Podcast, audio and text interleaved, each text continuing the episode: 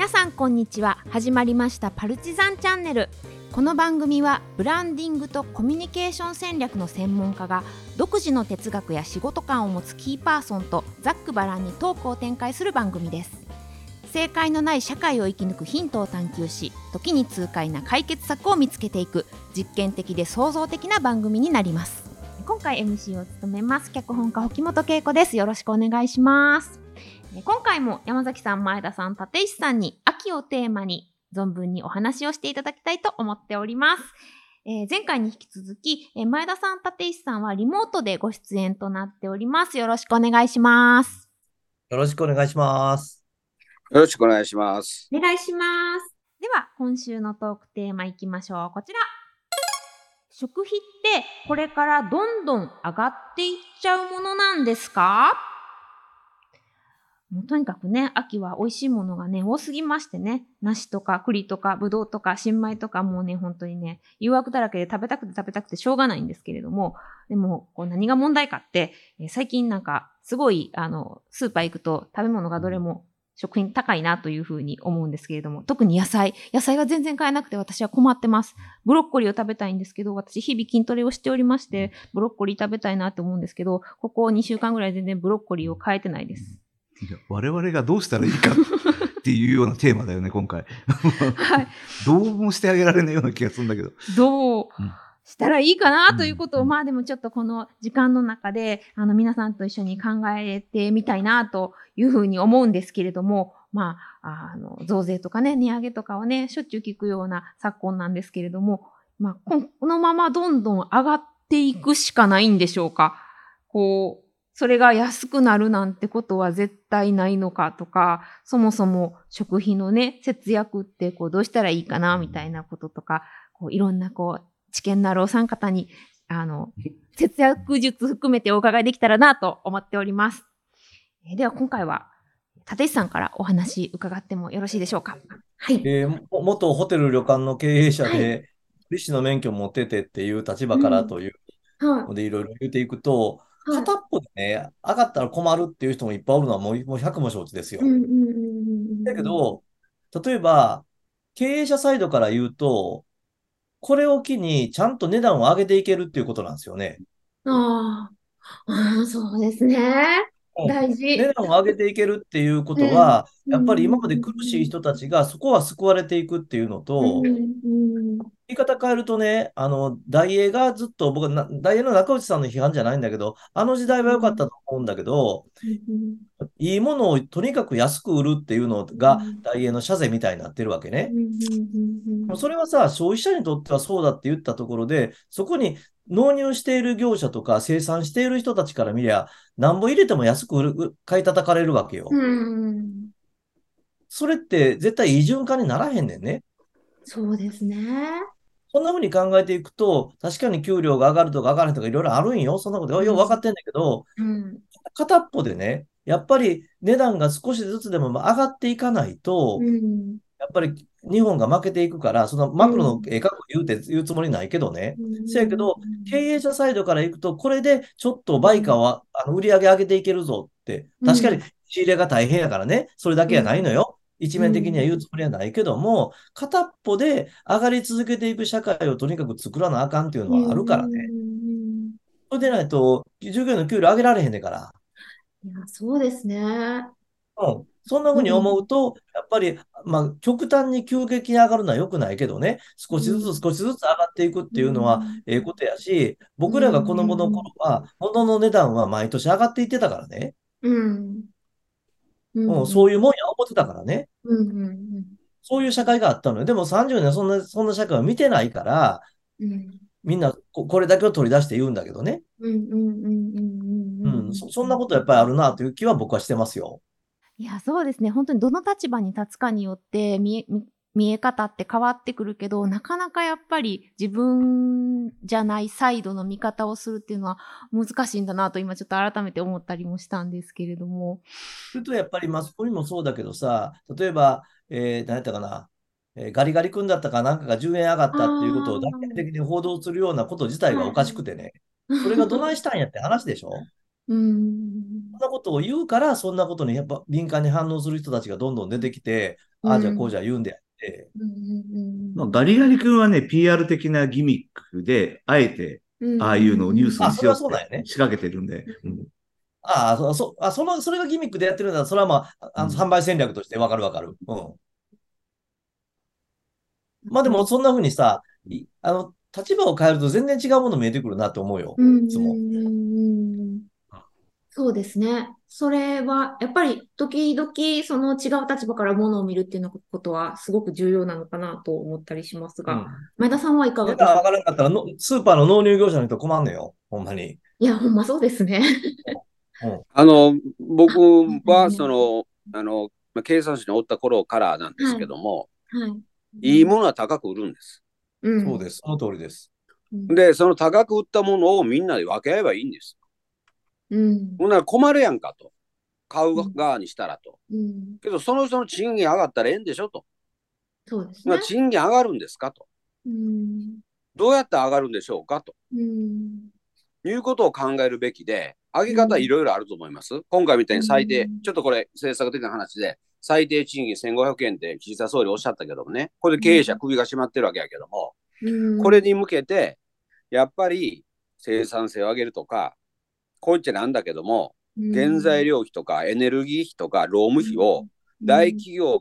から、中小企業、下請け企業から大企業に転嫁できないというこの今の状態、ランク社会ですね。この状況をいかにあの構造を変えていくのかと。これもものすごくあの政策ど真ん中の話してるんですけど、そうですね。そういうようなことをちゃんとやっていくことによって全部を好循環にしていくというのが、これが基本的な筋です。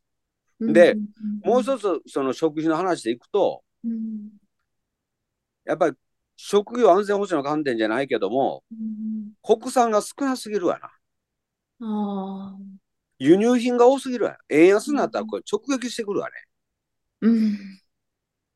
だから、そういうようなものをしたらいいんじゃないか。その国産品っていうか、家、あの、近いところのものを、あんまり加工物を混ぜずに、簡単に調理して食べたら安なるのは当たり前やから、そんなもん。そうですね。だから、そういうふうにしたら安くはなるんでしょうと。それが多分ダイエットにもなりますと。そうですね。あの、沖縄に、女村のとこに、恵美の店っていう100年食堂ってあって、うん100歳ぐらいのおばあちゃんが始めたと言われてるんだけど、エミさんという方が今やっておられるんだけども、このかあの食堂ができた理由は、お孫さんとか息子さんが若い時に、やっぱ亡くなりはったよね。な量、どう、よう見たらやっぱりこれ食べ物に原因があるんじゃないかと。ええ文句言いすぎたんや。東京に行ったやつが一番初めに死んだよ。次、那覇に行ったやつが次死んだよ。女それ残ったおばあちゃん最後に残っとんねん。おばあちゃん何のこ何何食べてたんで家の周りの野菜食べてますこれやろ。こういうレシピですよ。それを今北欧ではね、北欧、住み込みのバイトの子が来てて、そこの店にやで、どうやったらそこら辺にあるいわゆる島野菜を、で食事ができるのかということの勉強に来てはった。住み込みの女の子が僕行った時は。そもそも食ってそういうもんなん違うか？何万円もするようなコースをたまに食うにはええけども、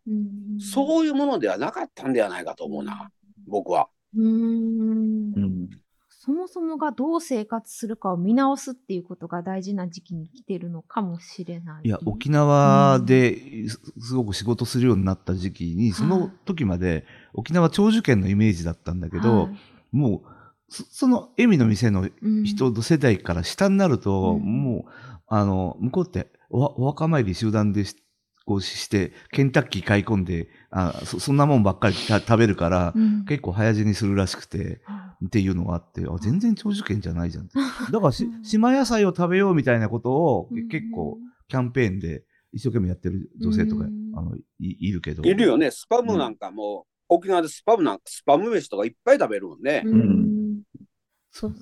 粗食は健康の秘訣なのかもしれないんですが、うんうん、ローリーさんはこの今日のテーマについてはどういうふうに思われますか？あ、でも、うん、あの、みんなと同じで、うん、その、高く取っていいものは、高く取っていいんだと思うし、今仕事で、その、生産者とか、農業とか漁業とか、まあ、そういう生産者の、まあ、問題に向き合うことも、あの、あるんだけど、これも、その、前のテーマで、その、やりがい搾取とか好きの搾取みたいな ところが似てて、あの、自分たちでいいものを作ろうと思って、あの、農業に従事している人が、やっぱり、あの、お金が、こう、取りにくくって、結局最終的に、まあ、流通が、にお金は残るけど、生産者に還元されないみたいな。うん、そうすると、やってられなくて、すごいその人が続けてさえすれば、いいものが世の中に還元できたのにできないみたいなことって、やっぱいろんな業界で、まああるんだなっていうのと、あとその、なんか、そういういいものを作ろうが何しようが、なんか、まあその安ければいいもあるんだけど、こういうものが生まれたことに対するこう感動が薄い生活者が多いっていうか、まあ、うん、まあ、極端な話言うと、その、ちょっとヤバめの国から輸入した野菜とかすごく安く売ってても、なんか、そういうもの買ってるくせに食の安全とか言い出したりする、あの、作り手のが悪いみたいなことを、すごく、その、持っていく人も少なくないんで、買う側のリテラシーみたいなことって、すごいそう、自分たちに結局帰ってくるから、ブブーメランのように。そういう教育って大事だなっていうふうには、すごい思います。教育、うん、そう。そうですね。うん、あとは、もうその、3食いらんじゃんみたいなこと もああったけど、もう自分、今も、その、誰かとご飯食べるっていうのは、すごい大事だから、うん、もういいいいお店行こうみたいなね、うん、なるけど、あの、一人で大阪出張してると、あの、スーパー玉でのお勤め品とかね、なんか買って。スーパー玉で。なんでこんなもの買うのとか言われるんだけど、面白くてね。うん、うん、あの、一人だったら別にいいじゃん、みたいな感じはあるから、うん、その、食生活って、なんか緩急のつけ方なんじゃないかなっていうのはすごく思う。うん、うん、うん、うん。食生活は緩急のつけ方、うんうん。これちょっと名言が生まれたかもしれないですね。ああ、なるほど。本当に、どの側面から見るかによって、すごく考えるべきことも考え方も変わってくるな米農家である話でね、米農家ですごく高く売るために努力した米農家があるわけですよ。これ石川県の白石なんだけれども、そこの米はやっぱり、えー、上の子米って言って、そのローマ法が食べたっていうストーリーを作ったわけね。それは、あの、高野上泉さん、高野上泉さんってね、ナポレオンの村っていうテレビテレビにもなった人なんだけど、で彼も、彼と喋ってるとね、すごい面白いこと言うのは、立石さん、いいものは高く売らなあかんっていうことを口説くために大変だったっていうわけよ。あそのことをまず分かってもらう。いいものをた、いいものなんだから高い。で、どうやっていいものをアピールするのかっていうと、ローマ法が貯めるっていうところに行ったわけね。ローマ法が食べたら、世界中のバイヤーが買いに来るわけやない。うん、そこに価格交渉なんて存在しないからね、ほとんど。そうすると、この地元の人たちからそういう、そういうだと、えー、地元に流通しないからダメだって農家の人が言い出したんだけど、でも、じいいものは高いんだって、それが世界の共通なんだから、それでやってくれって言ったら、そこの農家に関しては、いいものを高く売るから、後継者が育つわけよ。うん。そそういうことでしょ？うん。いいもの安く売ってるから、あのー後継者は継がないのよ。うんうん。そうですね。でも消費者ってそれを選ぼうとするわけやない、そのマインドの問題、そのもっと複雑なことあるの分かっててもやっぱそれやと思うし、それからスーパーの経営者とかと喋ってると面白いのが、あのーやっぱりジャンクフードを買う人っていうのは、やっぱり所得の割と高くない人なのよ。うん。所得のある人はいいもので健康にいいものを買おうとするわけね。でここはこ、このことを喋り出すとちょっとキリがないからあんまそこまで深入りはしないけども、うん、もうどっかそこに意識を変えていってもらわなくちゃいけないことがあるんだろうなって思う。うんなるほど。いいものがちゃんといいものと認められて、それに対する妥当な金額が支払われるっていうことが、思った以上にすごく大事なことなんだなというふうに、今日は皆さんのお話を伺いながら思ったんですけれども、ちょっと音楽が流れてきたので、今日はこの辺りでおしまいになってしまうんですけれども、皆さんの感想を簡単にお伺いできたらと思っております。では、前田さんからお願いします。あのー、ウルトラ Q っていう番組があって、はい、ウルトラ Q の第何話かに人口が増えて食べ物が少なくなったんで、うん、ある人が人間の大きさを8分の1にするっていう計画を作るんですよ。あるあったあった8分の1計画っていうあったあった。あったやろ、うん、あったあった。俺この回のウルトラ Q は秀逸やもんな。うん、そうやね。そうやね。それが今日の感想です。それちょっとめっちゃ見てみたいです。ちょっとネットで探してみます。探してください。8分の1計画ウルトラ Q。うん、はい。8分の1宝田明が出てます。まあうちの事務所に DVD ボックスあるんで。機会が出たら うちで感想会をしてもいいですよ、うちの事務所でみんなで。これは来てますね、これは。一回みんなでウルトラ Q 見るの楽しいよね。いや、ウルトラ Q はええよな。いや楽しいよ。もうタイトルバックでもやられてしまうよ、僕らはもう。いや、ほんまにそうやね。じゃあぜひあの鑑賞会を、あのはい私予定合わせたりします。はい、よろしくお願いします。はい、えっ、と立石さんはいかがですか感想？はい、あのー、やっぱりその、うん、ホテル経営者、飲食店の経営者って言ってる感覚でちょっと喋らないかんかなと思いましたね。うん、はい、今日は特に。今日はだから、なんていうのかな、あの、もう一般的な話では上がったら困るっていうんやけども、でも上がらな困る人たちもおるっていうのも、どっかやっぱり覚えとかへんかったら、長い目で見たら、巡り巡ってずっと安かったら、あの、うまいこといかんよっていうのはやっぱり考えとかなあかんと思いますよね。うん、40年、やっぱり僕の育った子供の頃からまあ半世紀見たら、社会こんなに変わったからね。うん、うん、そうしていかんとあかんと思うしね。うん、例えば東南アジアで最も日本がラーメン安いんだったらそれはあかんからね。うん、うん、ほんまに。なんかそんなことも思った。うん、うん、だってに1000円以下でこんなにいい食べ物がいっぱい食べれる国って東南アジアでほぼ今日本だ、日本ぐらいでしょ。うんそれはあかんやんって話やね。なるほど。安ければいいというものではないですね。うんということもちょっとなんか興味感じたような、そんなとこです。ありがとうございます。はいはい、森さんいかがでしょう？あのちゃんとしたものを作る人にお金が還元される仕組みができないのは、うん、それを作ろうとする人が面倒くさがるからで、あの、うん、でこれオーバーツーリズムの、うん、今問題っていうのもそうなんだけど、あのちゃんとお金取ればいいじゃんって結局、そのまあ、えー、外国人観光客来てよあの潤うし喜ぶ人もいるんだけど、うん、それであの余計な税金使うんだったら、うん、そういう人からちゃんとお金を取ればいいのに、うんうん、そこを躊躇する文化がまだちょっと、えー、残ってるんで今さすがにもうあのいろんなところ言い始めてますけど、うん、お金取ろうとってもこっちも払う気あるのにっていうのにその仕組み作らないみたいなことで放置するみたいなことがすごいあって、なんかそういうことにもなんか通じる、もう、もう生み出したり、うん、何かこう、こう、仕組みを作作ったり、ものを作ったりっていう人たちのことをあんま考えてなさすぎ。る。うん、うん、払う気ある人からはお金取った方がいいと思う。うん。